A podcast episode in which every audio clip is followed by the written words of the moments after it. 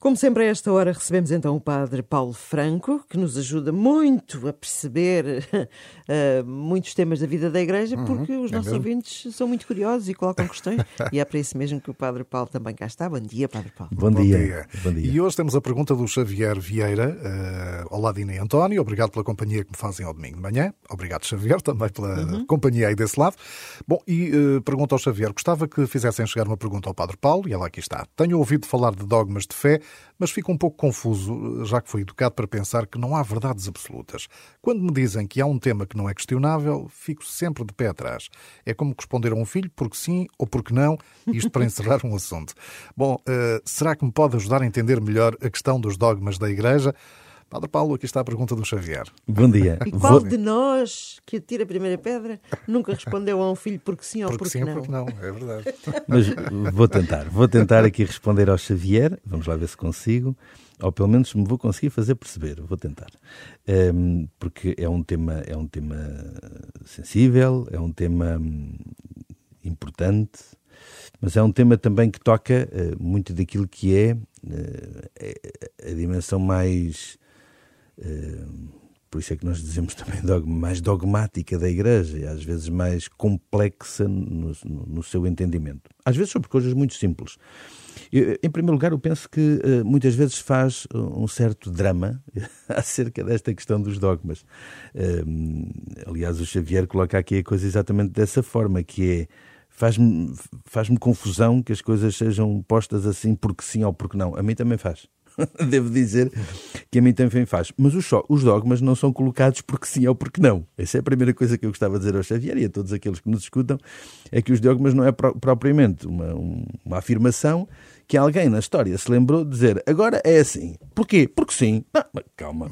Portanto, normalmente a Igreja não proclama dogmas assim, sem mais nem menos, uh, e sem uma, uma fundamentação uh, profunda, certa, uh, clara uh, e que seja, uh, enfim, inquestionável. seja inquestionável, no sen... não é no sentido que não se pode se questionar, é inquestionável no sentido da sua clareza ser tão grande que ninguém põe a hipótese de questionar. Não é? Por exemplo, dar aqui já um exemplo para as pessoas perceberem que, é que às vezes é mais fácil a gente Sim. falar com coisas concretas. Do... Por exemplo, eu não questiono que Jesus morreu e ressuscitou. Ainda agora estamos a celebrar a Páscoa, estamos ainda no tempo pascal, celebramos a ressurreição de Jesus. Portanto, para um católico, colocar em causa que Jesus ressuscitou é colocar em causa a fé católica. Portanto, eu acho que isto é claro para todos nós, não é? Um católico é, é cristão católico, em primeiro lugar, porque acredita que Jesus ressuscitou. Por exemplo, ou uh, não põe em causa que uh, Jesus é o Filho de Deus e, portanto, que aquilo que ele diz é revelação de Deus para todos nós. Ora, estamos a falar deste estilo de coisas. Nós estamos a falar uh, de, de. Penso que às vezes as pessoas confundem muito a dimensão eh, dogmática, ou seja, esta dimensão mais dos dogmas de fé, confundem muito com a dimensão mais disciplinar ou moral da Igreja.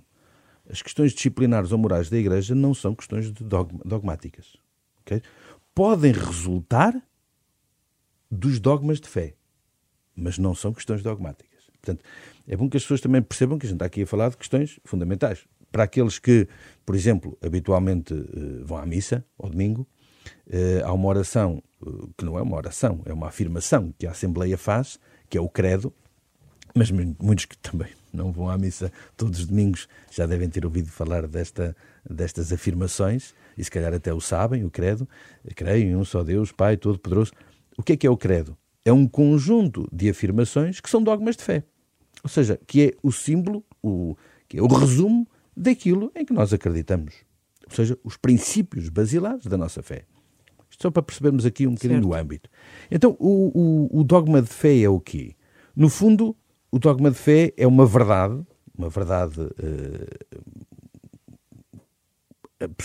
não queria utilizar este termo, ia dizer quase uma verdade absoluta, mas não é propriamente uma não é absoluta no sentido do, do, do totalitarismo que nós certo, às vezes certo, estamos certo. habituados. É absoluta no sentido da sua uni, unidade, não é? Portanto, uma, uma, é uma verdade tão clara que é, é declarada pela Igreja como uh, um, uma verdade absoluta à fé católica e que é declarada uh, solenemente pela Igreja, que pode ser através, nós dizemos pelo Supremo Magistério, que pode ser através do, do concílio ecuménico uh, com, com, com, o Papa ou através do, próprio, do, do próprio Papa, resultante também do, de um processo de discernimento.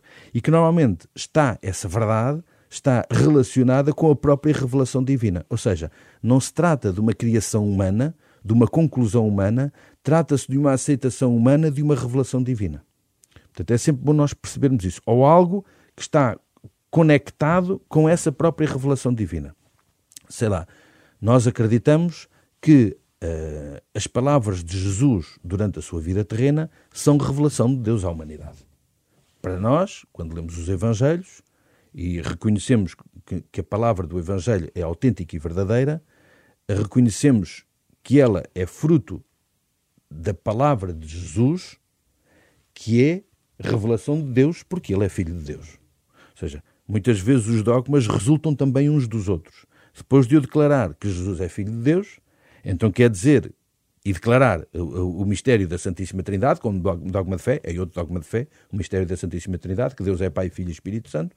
Então quer dizer que o filho que nasceu, outro dogma de fé, que ele nasceu da Virgem Maria, então, e tornou-se homem, e é verdadeiro homem também, também é um dogma de fé. Então quer dizer, por tudo estes dogmas de fé anteriores, por estes dogmas de fé, quer dizer que aquilo que ele diz é palavra de Deus. E portanto quer dizer que essa revelação que me vem dele também vai alimentar a minha fé, também vai iluminar a minha fé. Também, no fundo, a sua palavra, a sua revelação é dogma de fé para mim. Ou seja, não quer dizer que depois tudo aquilo que ele diz torna um dogma de fé. Não. Mas o conteúdo da sua palavra deve ser aceito por mim, por mim como uma verdade. Porquê? Porque é a palavra de Deus para mim. E, portanto, este, todos estes processos vão dando origem no fundo, é estas verdades principais da fé católica que sustentam a própria vida católica. Portanto, quando a gente diz que é uma questão porque sim ou porque não, não. Ela tem uma razão de ser. Todos os dogmas de fé têm uma exposição do, do, da autoridade da Igreja explicando porque é que ele é dogma de fé e os, seus, e os seus fundamentos. E aí nós percebemos que é dogma de fé por isto, isto, isto, isto, isto, isto, isto, por esta revelação, aquela revelação, pelo, pela no fundo, pela conexão um, da reflexão uh, teológica que resulta do entendimento de determinada revelação, leva-me a concluir esta verdade. E esta verdade ajuda-me também a viver a vida cristã de uma forma mais autêntica e mais verdadeira. É isto, no fundo, que procura também uh, esta, estes dogmas de fé. Agora, nós não estamos a falar de milhentas coisas. Sim, eu estava aqui a pensar, será que existe um, há um número de... Há um número de dogmas, uh, espero não, não dar nenhum erro, não tenho aqui presente de cor, mas penso que são 43 os dogmas de fé. Uh, são 43 esses dogmas de fé e estamos a falar em dois mil anos de história da Igreja, não estamos a falar... Sim, não é um por ano.